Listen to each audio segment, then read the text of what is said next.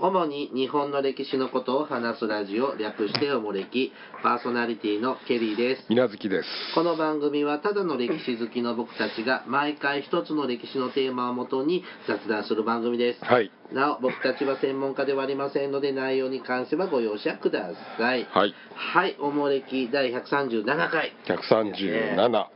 皆月さんあのーん今年のね5月の29日にねはあ。第1回ほ大河ドラマ検定っていうのが開催されるんだってう。へえ。ちょっとパンフレットリーフレットはあをちょっと本屋さんで見つけたのでほう。持ってきたんですけれどもどうだろほううこれ配信している時はまだ申し込みできるのかなあーともうあちょっと間に合ってないわ4月15日締め切りだから、うん。多分ダメですが、申し込リスナーの方で申し込んだ方いらっしゃるのかな。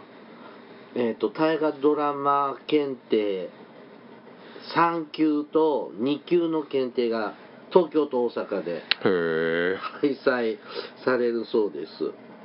主催は大河ドラマ検定委員会という NHK エンタープライズのはが、まあ、いわゆる主催して NHK 主催あ。そうですね。ねどうするんだろう これ なんで視聴料ただとかなんの。はああそれだったらちょっと頑張ろうか なちょっとちなみに例題もチラシに載っているので、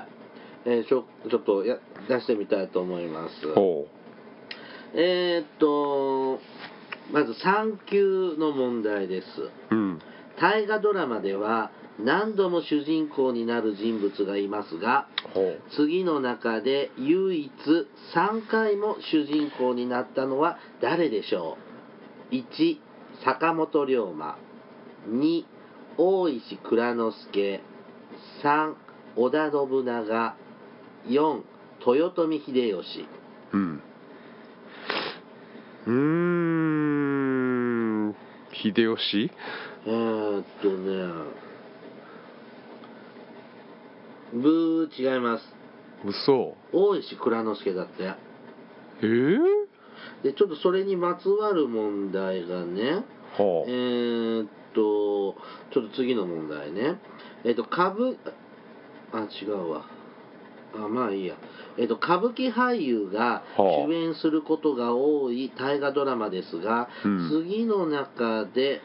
歌舞伎俳優が主演でない作品はどれでしょうか、あ。うんご。めんね、これ後でちょっともう一回、あの、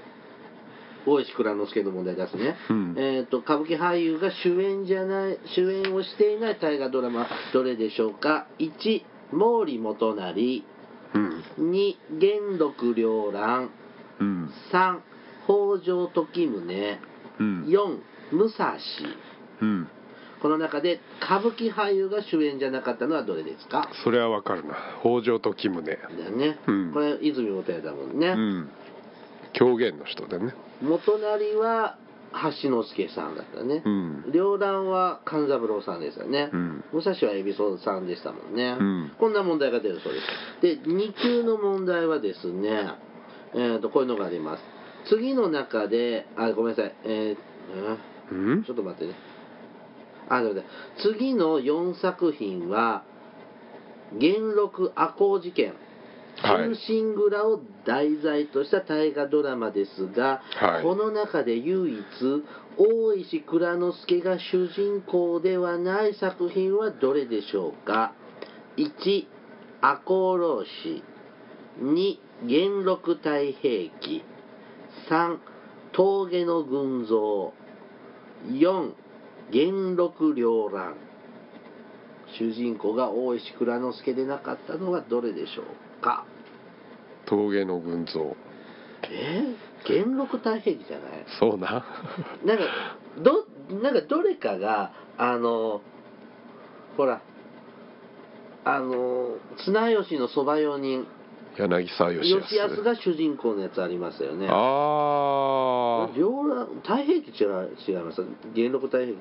えっ、とね答えはですね元禄太平記ああでしたね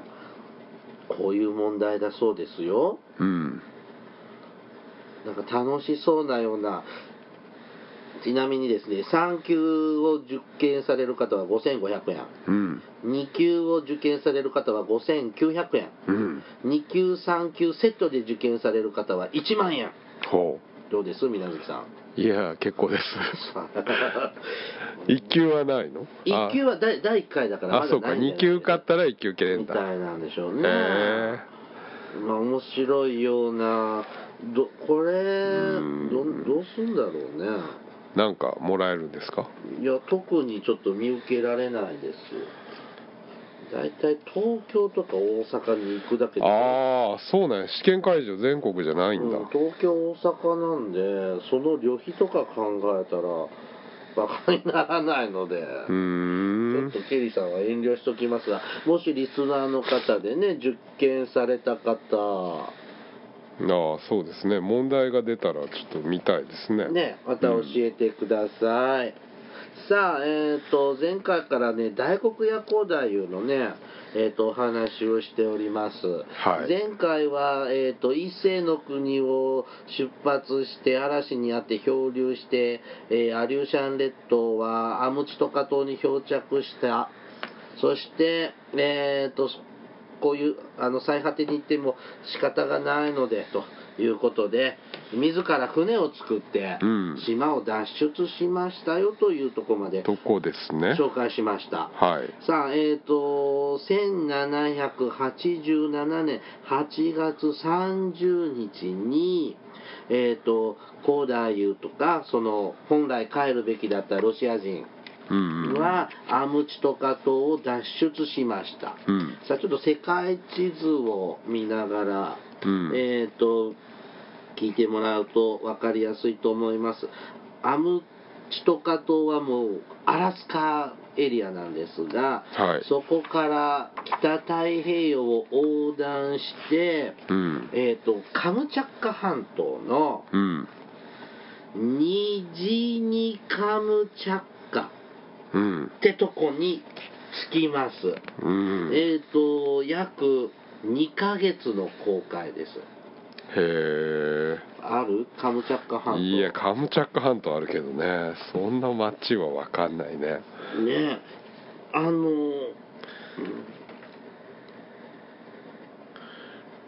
ってないねちょっとうん私たちが持っている地図帳では載ってませんがえーっととりあえず太平洋側のニジニカムチャッカっていうところで、うんそしてここからですねえーっと半島を横断してこっち側の海なんていうのこれオホーツク海オホーツク海側に陸で移動しますああ横断したわけね横断しますうんうんでそこでしばらく待機するんですが、うんえーっとその間その時ですね、えーカムチャッカ半島では大飢饉に襲われるんですねああ基金なんだだから1788年って日本だと完成とかその前後ぐらいなんですよそうやねううんんこの頃日本も飢饉そんなことないかうん、まあまあちょこちょこありますけどねねうんえー、とカムチャッカは大飢饉で結局その漂流民ですからロシア側の、うんあのーまあ、お役所系のところでお預かりになってる間、うんまあご飯とかねあの支給されてたんだけれどほうそれもだって自分たちでもね地元民の人でも本当に大変な食事状態だったので、うんどんどんどんどん粗末になっていくんですようんなのでえー、と冬を越してからですねえー、と春夏にかけてですねえー、とよそ松さんうん勘太郎さん藤蔵さんが、うんまあ、栄養失調で死んじゃうわけですね。ほあーごめん僕間違えて言ったえっ、とニジニカムチャッカって太平洋側の町ありますよね、ううんうん、そこについてそこで危機に遭うああー横断する前ね前ですねうんそして、えー、とこのカムチャッカ半島太平洋側に着いた約1年後飢饉を乗り越えてあ生きー残った人たちはオホーツク側のえっ、とちぎりというあうれん合ってるないないないないうん間違ってた分うんうんあ違うやっぱいいんだ先にカムチャッカ横断して、うんさらにちぎりって今度は大陸になるんですよ、うんあ半島じゃなくて、ほう本土っていうの、まあ、どっちもつ陸続きなんですけど、えーオホーツク海を渡って、はははは今度ちぎりって町にはは行くんです。だから本当、ロシア本土の、シベリア本土に。いやいやオホーツクっていうのがポップねオホーツクっていうのあるよあ、本当ごめんね。これちょっと僕の資料作りのミスですね。ちぎりまでが多分カムチャカ半島。かなうんはい。で、えー、っと、そ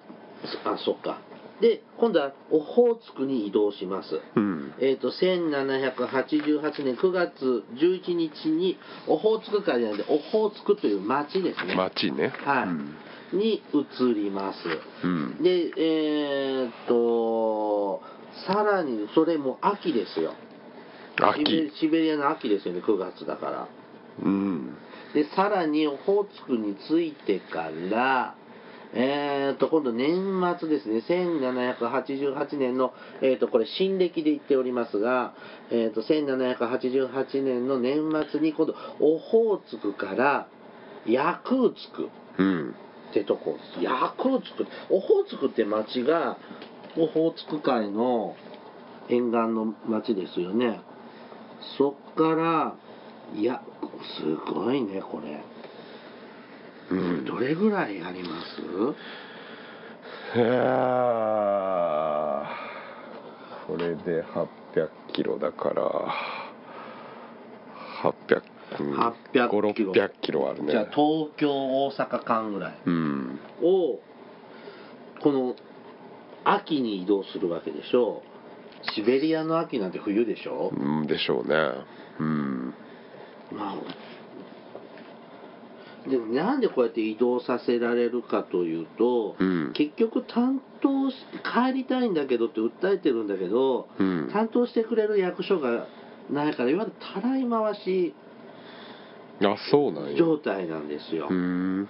でさらにね、うんこのヤクーツクってとこに行ってから今度はイルクーツクへ行けとあーいうふうに言われますうんはいイルクーツクはどこですかバイカル湖の誇りでバすイほカルと湖ってここほとりうんえこんな遠いのまあ、イルクーツクはねこう大体シベリア地域の中間中核都市なんでで昔この当時からうんしっかりあの町にあのなってるようにえっ、と大国や広大湯の記録なんかでも、うんえっ、と載っておりましたでえっ、とヤクーツクからイルクーツクへ移動はうん犬ぞりだそうです、ああでえっ、とそれでもこれもまたいや1000 1000キロぐらいいやもっとあるよ1500キロぐらいあるんじゃない1500キロですね北海道から鹿児島までちょっと行き過ぎうんなうんまあそんなもんかあねでもそうだよね本州は縦断してる感じはありますよね、うんいやーそうするとまあ新幹線だったら1日だねそうですね新幹線でもそれなりにかかるねねにまあ数ヶ月かかっていくんですでこの時にね、うんえーっともうメンバーも随分半分以下になってきてるんですが、うん最初ね17人で出発したんですが、えーっといっぱい死んじゃってるんですが生き残っとるメンバーの一人正蔵さん肖像正蔵うんさんはですねこの移動中に凍傷になっちゃって。ああでもうイルクーツクに着いた時にはもう切断しないとダメだよという状態だったので片足を切断しちゃいました、うんえー、とイルクーツクに着いたのが1789年の2月18日うん一番寒い時期にだってこんな時期に移動しなくたっていいのにねどうなんでしょうねまあでもなんか結構ソリとかはうん逆に下がガチガチの方がいいとかいろいろあるみたいですけどねあもちろんそりゃそうですよね、うんでなんかこの辺シベリアとかは夏は船、夏はジュクジュクだしね、うん船で冬はソリうんなんそうなんですよ、うんだけどさそのなんだ私たち現代だとさカイロをつけたりさええなんか分厚い服なんかも豊富に手に入るじゃないですか、うんこの頃どんな服装んなんだろうねましてや日本人地元民じゃないわけじゃんまあそこは当然借りてというかね、うんね毛皮でしょうねもでっちぱらょうど小説「おろし屋国水無炭」でもですねここで、えー、とこの真冬に移動することになる、ねうんあの政府ロシア側からし指示が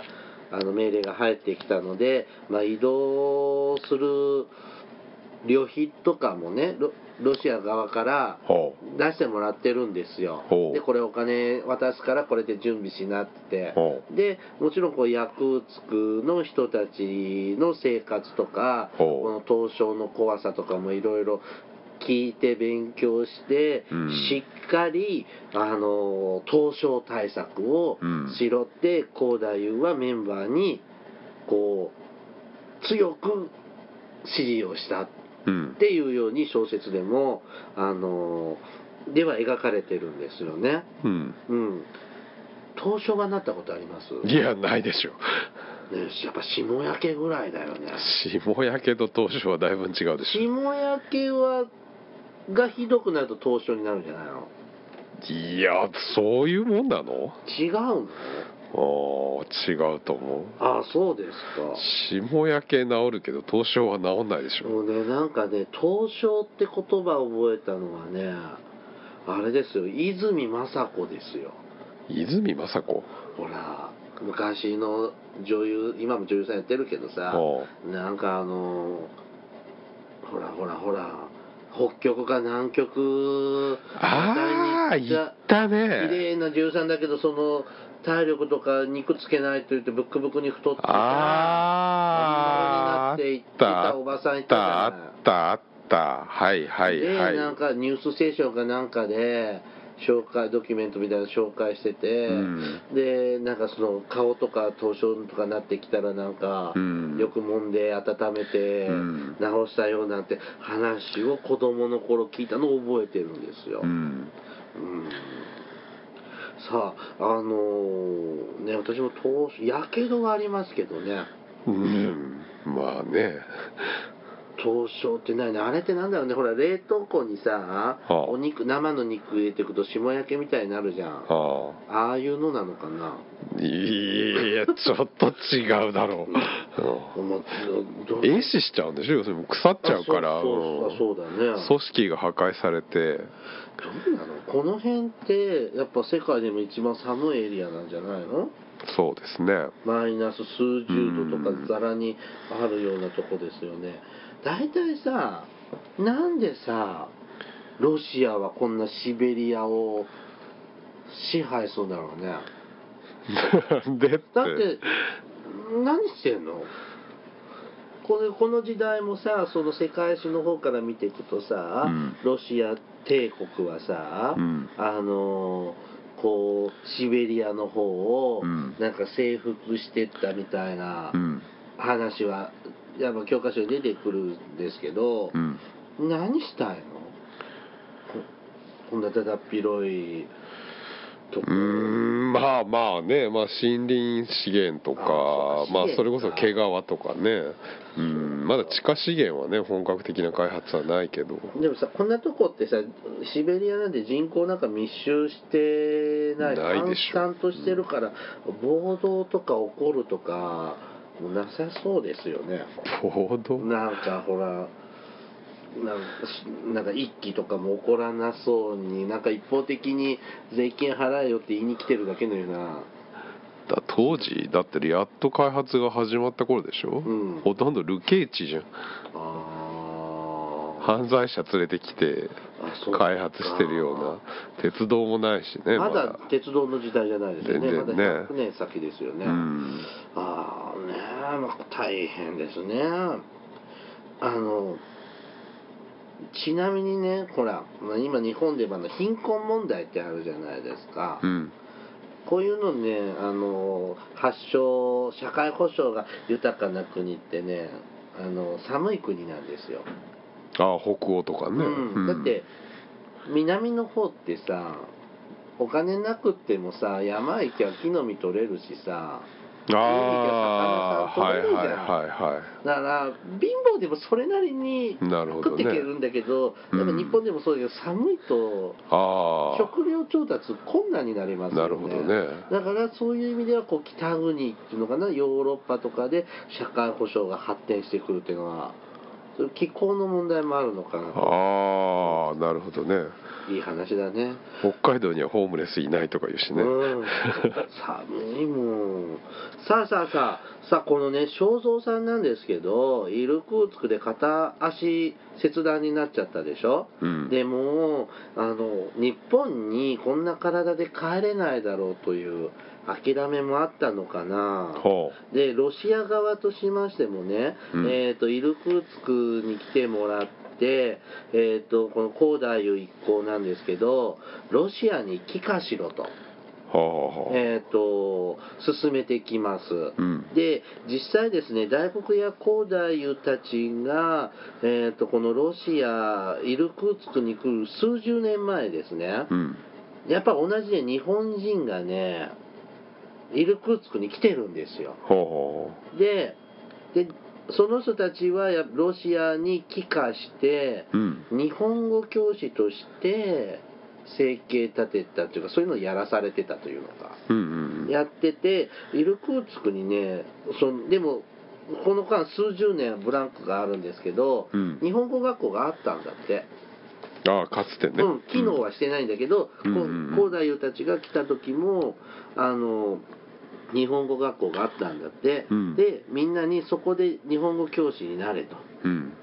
も言われてて。まあ高大夫さんはそんなことになるなるつもりそんなのになるつもりなくて、はい日本に帰りたいとうん訴えて拒否するんだけど正蔵さんはまあこんな体になっちゃったしとうんいうところもあってあって諦めたのかなとも思う僕はちょっと思うんですけども、うんまあ帰化して、えー、とロシア正教に入信するっていうんですか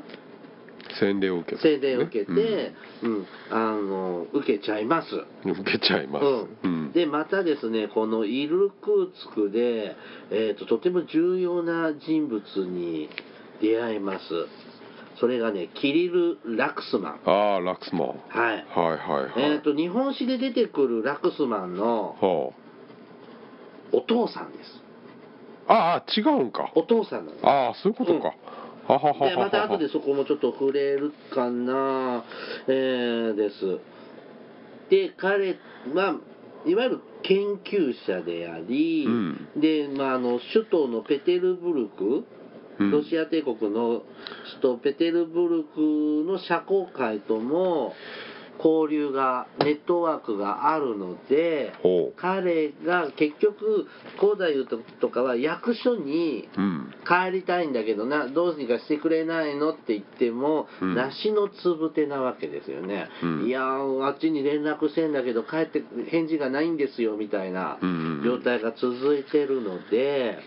あのーこのラクスマンはもう直接ペテルブルクに行ってまあ社交界とかうんそういうところのネットワークからこうかあの皇帝に会えるようにうん直訴しに行った方が早いんじゃねみたいな、早いんじゃねうん、助言をしていくわけなんですね。うんはいはいはいさあ、えーっとイルクーツクには、えーっとしばらくいるんですけれども、うんえーっとこの間ですねまた一人亡くなっちゃうんです久右衛門。はいはいさんという方も、えー、と死んじゃいましただから結局ですねこの時点で1900 1791年でうん生き残っているのは大黒屋光太夫はいえー、と片足切断の正蔵さんほあと古代よりちょっとお兄さんの小一さんううんともう一人心臓という若いはい人と4人だけになっちゃいましたはさあでえー、と久右衛門が死んだのが1791年の1月24日なんですが、うんあと残ってる人まだ生きてる人をのい、えー、とイルクーツクに残して大黒屋光太夫は久右衛門が亡くなった2日後にペテルブルグに行きますあ本人だけ本人だけ行きます、うんえー、とペテルブルグはもうよんどこモスクワよりさらにいやーペテルブルグはもうヨーロッパって感じだよねいやーだからウラル山脈を越えてうんもう本当にとんでもない距離まあでしょ、今で今でも古都だもんね言うよく聞きますよねペテルブルグとか、モモスクワより遠いのモスクワよりモスクワ内陸でしょああ海沿いだからうわだからもう本当にヨーロッパ圏まで行きます。えっ、と、この間ですね、えっ、と、1月26日に出発して、ペテルブルグに着いたのは3月の2日、うーん1ヶ月ちょいそう二ヶ月かうん ?2 ヶ月、1ヶ月ちょっと。4、50日の旅。うんこれまた真冬にはいソリで行くんでしょうな。ですねペテルブルクに着いたのが3月2日、その3日後ですね、3月5日に、えー、と帰国願いを提出します。うんで、えー、とでこれをしたらですね、えー、と当時のロシア皇帝、エカテリーナ2世、うんエカチェリーナ2世、そうですねうん、に謁見することが叶いまして。うんで帰国を本人女王に直接嘆願することも皇帝ねはいうんあ皇帝にうんあのもしました、うんで、えー、とその時、えー、とエカチェリーナはこの皇太夫たちのこのこれまでの経緯ですよね、うん伊勢を出て漂流してここまで来るまでのうん一連の話をですね、えー、とエカチェリーナ2世に話をしたら女王様はまあなんて女帝あ女帝女王と女帝って違うの違うよ国王と皇帝は違いますうん女帝がまあなんてかわいそうなのってうんつぶやかれたとうんいうことですね。で結構ですねイルクーツクにいた時もそうだしこのモスペテルブルクはなんか夏の利休とか冬の利休とかなんかあっちってあるじゃん。ありますねで夏はペテルブルクにいるの冬はモスクワに行くのまあまあ2つ両方首都みたいな感じですねうんねロシア帝国はうんだから夏は東京秋は京都みたいな感 じうんまあまあまあまあまあ、うん、であのーでそうやって話その日はその日終わって帰る喋り終わって帰るしはあでそのモスクワやペテルブルクやイルクーツクでもいわゆる社交界の人なんか貴族みたいな人たちの家に呼ばれては、はあこの漂流記をほういっぱい語らささせられたそうです。うーんでまあそこから大変だねって寄付もらったりとかなるほどご飯食わせてもらったりしてたみたいです皆さんでえーっとでこれ申し出てるで今あの高大夫はペテルブルグとかモスクワにいるんですけれども、うんその頃ね高大夫は日本の白子や清右衛門うんに手紙を書いてんですよはでこれね書いて手紙が残ってるのねあ実際にへ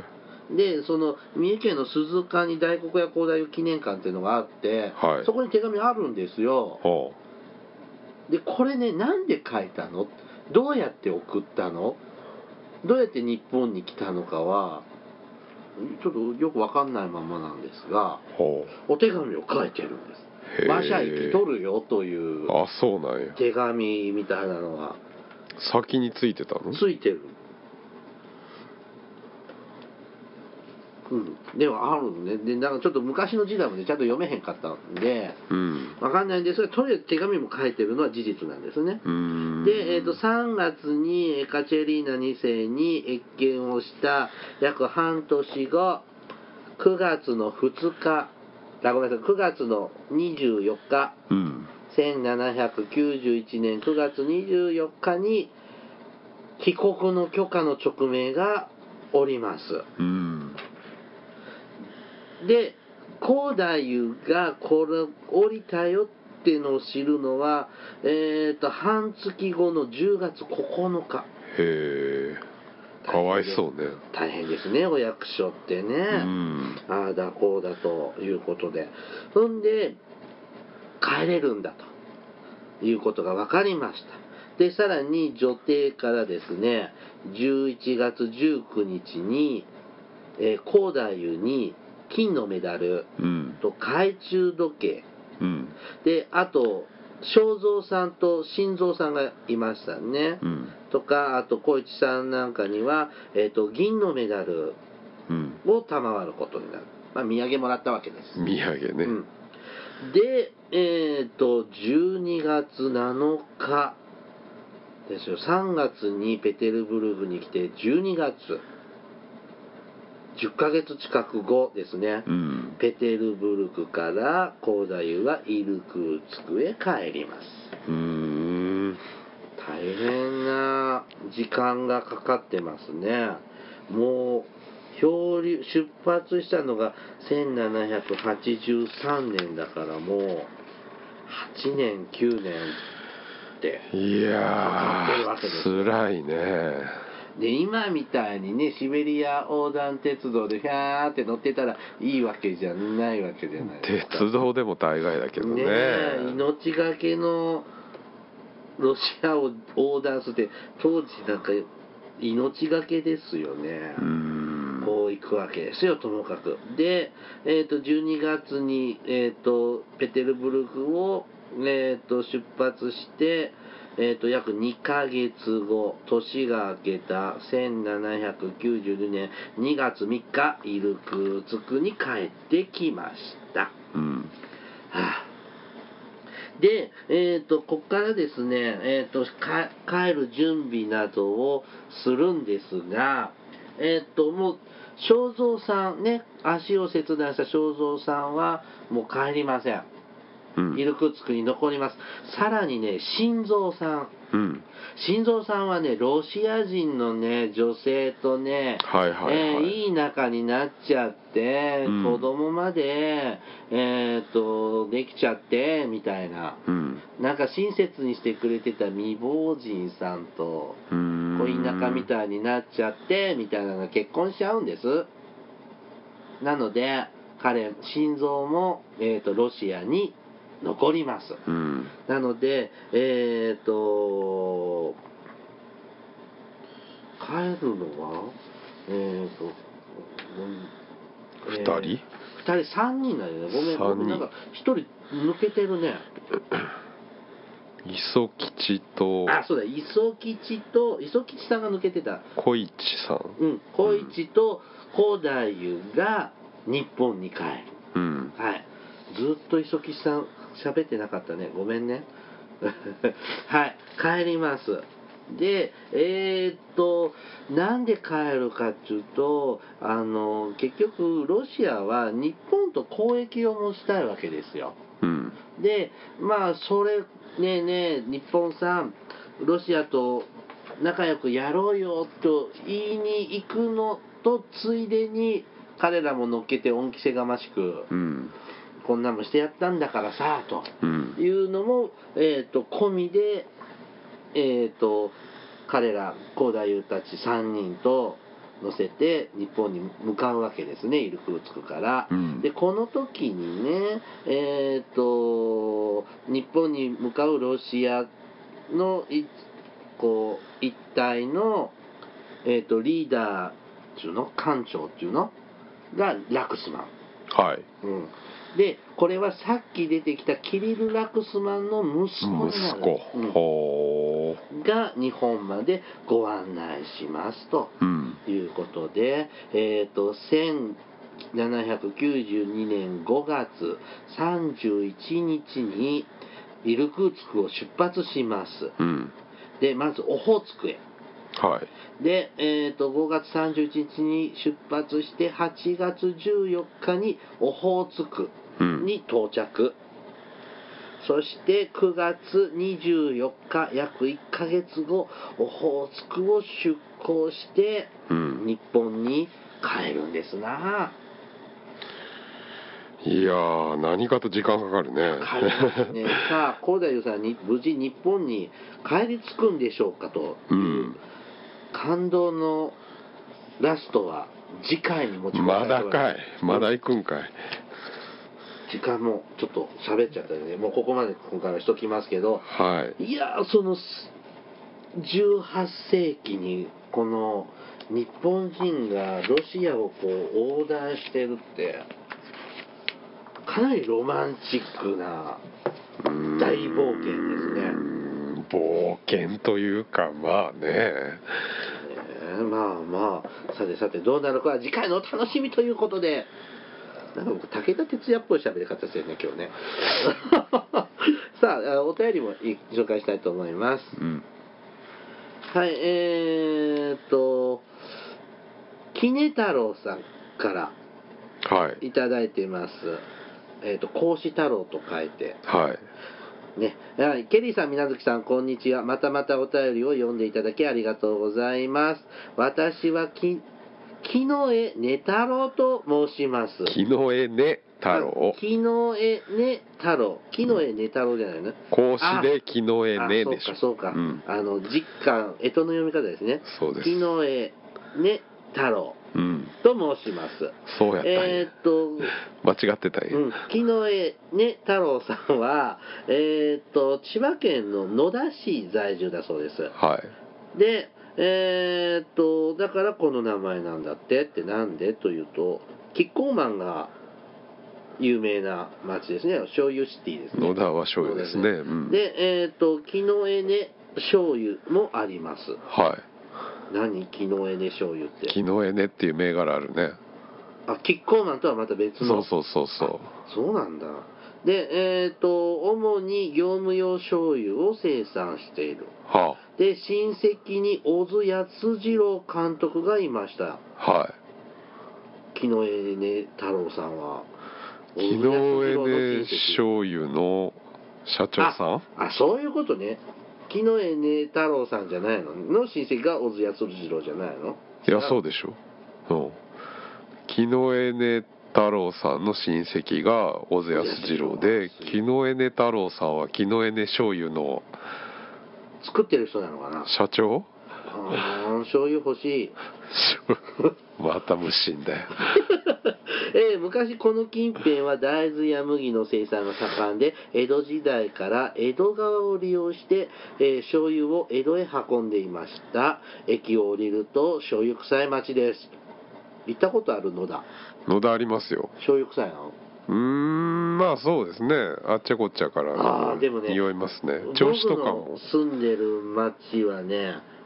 ごま油の工場があるんでごま臭いああなんとかって、うんでね隣町ごはまね臭いってごま油臭いよあの風向きによってはああでねあの隣町はねやっぱ醤油とかあ味噌作ってんのへでえその駅の近く僕がよく使う駅の近くに工場があってあの、うん大豆の匂いがするあの蒸してる、はいはいはいあの匂いはいはがいねしたり時々いいねツーンといい香りがうん漂ってるからそんな感じなのかな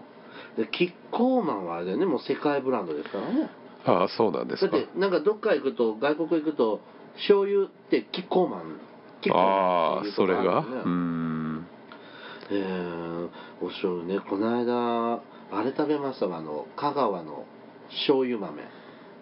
ああそら豆のあれ、うんはいはいは美いは味しいでいすねちょっと甘くて、うん、うんねなんか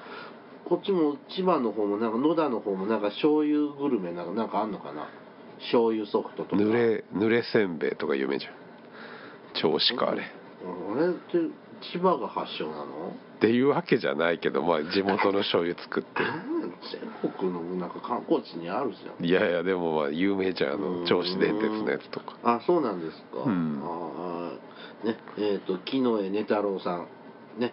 今度からちゃんと木の絵ねあき木の絵ね太郎さん、ね、木の絵ね太郎はい、木の絵ね太郎さんですね、はい木の絵ね太郎さんでした、うんさあ続いてトムトムさんからいただきましたうんはい、以前お菓子のおまけについてきた階級症のことをお便りした時にケリーさんが、えー昭和30年40年代は戦争について拒否感が強かったんじゃないのそんなおまけなそんなのをおまけにつけていいのという疑問というか感想を持たれていましたね。えーその時に水月さんが言われたようにあの時代の方が今よりおおらかというか自由だった気がします、えー戦争のことについてもタブー視するような風潮はなかったと思いますテレビでは毎週「コンバット」という番組を放送していましたしハリウッドにとって第二次世界大戦は映画の題材の宝庫だったのでしょう史上最大の作戦、えーバジル大作戦バルジバルジ大作戦うんバジルって食べ物バジルはナッパでしょパットン大戦車軍団うんなどが、えーアカデミー賞クラスの対策対策が目白押しです日本映画も例えば東宝では8.15シリーズとして毎年終戦記念日の頃に戦争映画を公開していました昨年リメイクされた「日本の一番長い日」のオリジナル版もこのシリーズでした小学生だった僕はゴジラやガメラの映画を見に行くのと同じ気分でそれらの映画を見に行ったものです雰囲気が一変したのはやはりベトナム戦争からだと思います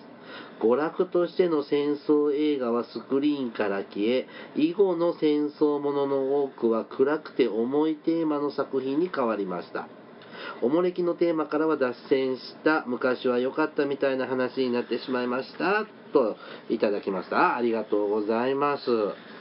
ーんちょっとケリーさんはちょっと Now でヤングなんで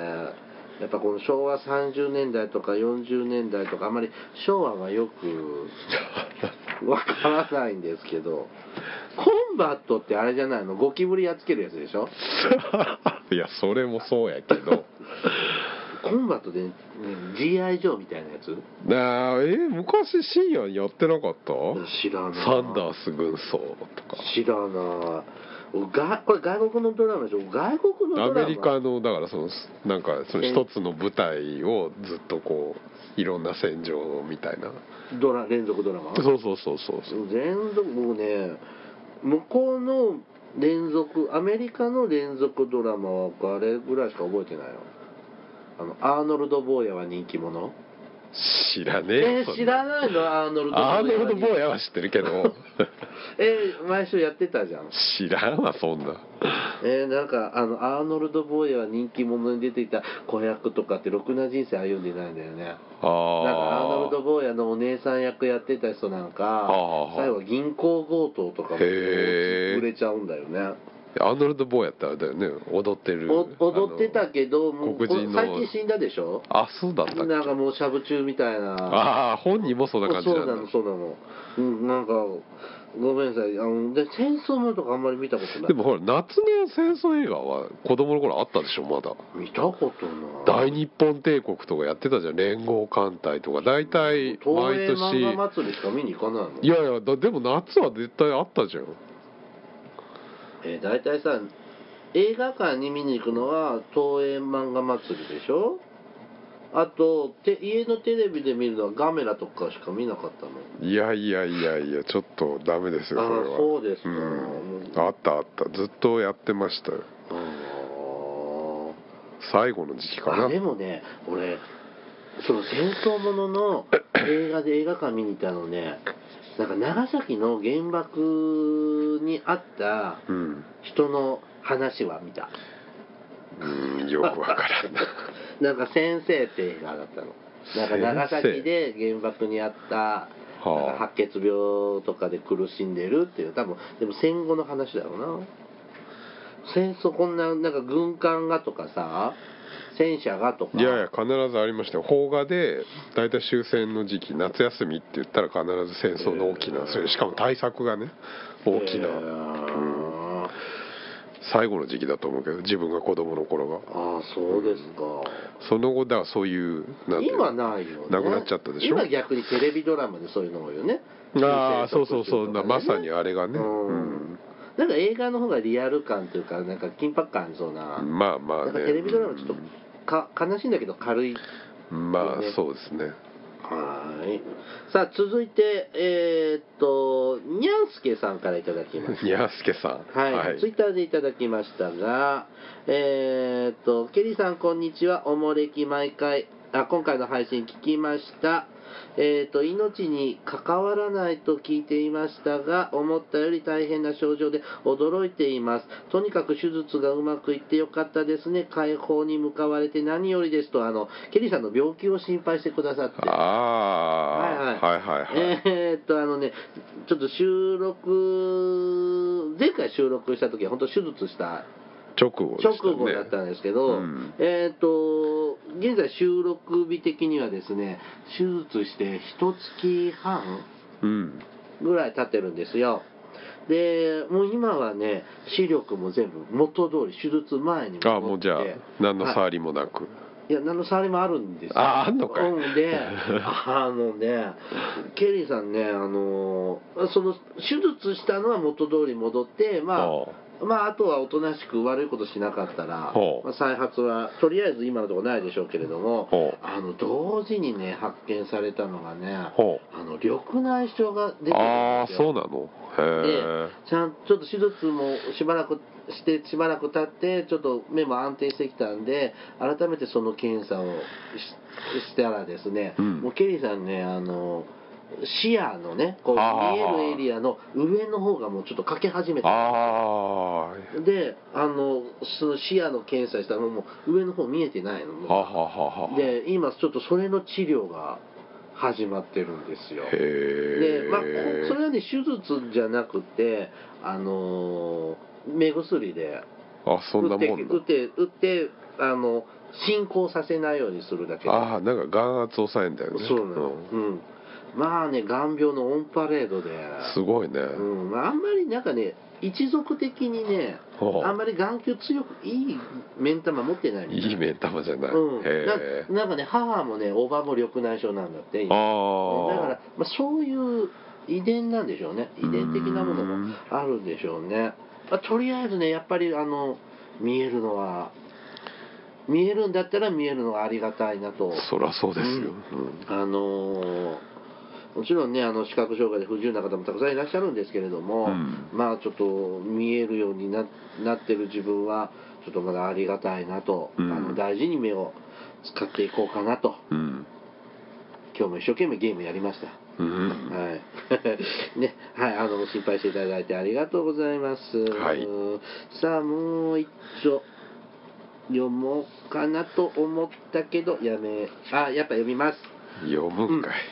ロコさんからいただきました。ロコさんはい。ケリーさん、みなずきさん、こんにちは。あ、ケリーさん、手術お疲れ様でした。数回前から、えっ、と、番組冒頭の主に日本の歴史のことを話すラジオっていうところのテンションが低いなどうしたのかなと思っていましたが、ご病気のせいだったのかしら。もしかして、みなずきさんと喧嘩したのかもと思ったりしていました。朝の通勤時間、ケリーさんの声を聞いて癒されています。ずっと元気でいてくださいね。では、これからも、えー楽しみに配信をお待ちしていますといただきました。あのー番組ね、最初始まるときに、主に日本の歴史のことを話すラジオっていうのを、はいケリーさんちょっと最近テンション落としてるんですよ、そこ。ああそうなのあのーなんかケイさんもともと地声が大きいので、ああちょっとその辺のこう宮崎さんの声のバランス考えてちょっと落とした方がああ聞きやすいかなと思って意図的にこれは落としてますうん元気がないわけじゃないんですちょっと落ち着いた雰囲気を出したいああですそうですか うんえっ、と喧嘩はねしょっちゅうしてますあしてませんから、ね、仲良くやってるよねいやもういつもね仲良くやってるよね殴り合いですよ 大丈夫ですあの元気ですのでねあの心配していただいてありがとうございますはいねじゃあ今日はねここまでにしたいと思いますうんはい、えーと、おもれきではリスナーの皆様からお便りを募集しています。戦争の体験談、国語で習った戦争物語、えー歴史が歌詞になっている効果など、えー募集しています。他にもいろいろとお便りテーマがあります。詳細はおもれきのブログをご覧ください。はいえーお便りは E メールまたは Twitter のダイレクトメールでお送りください。メールアドレスはおもれき2013 gmail.com ツイッターのユーザー ID はおもれき2013です。さらにおもれきは YouTube でも過去の回を配信しています。ユーザー登録されている方はおもれきのチャンネル登録もお願いします。うんではまた、ポッドキャストでお会いしましょう。さようなら。さよなら